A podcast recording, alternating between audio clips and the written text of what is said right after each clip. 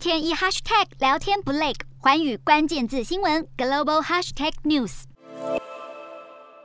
华尔街持续评估乌俄局势与西方制裁对市场的影响。今天美股剧烈震荡，三大指数中场收黑。道琼盘中一度大涨五百八十五点，在美国总统拜登对俄罗斯能源进口下禁令后，涨势迅速收敛，中场下挫一百八十点。标普五百指数也跌百分之零点七。美股四大指数多数收黑，道琼指数下跌一百八十四点七四点，收三万两千六百三十二点六四点。纳斯达克下挫三十五点四一点，收一万两千七百九十五点。点五五点，标普五百下跌三十点三九点，收四千一百七十点七零点。非半指数上涨五十七点九四点，收三千一百五十六点八七点。欧洲股市方面，在美国总统拜登和盟国密切协商，宣布禁止俄罗斯石油、天然气与能源进口后，国际油价飙高，冲击欧股涨势。欧股今天以平盘作收。欧洲三大股市有涨有跌，英国股市上涨四点六三点，收六千九百六十四点一一点。德国股市下跌三点一四点，收一万两千八百三十一点五一点，法国股市下跌十九点三一点，收五千九百六十二点九六点。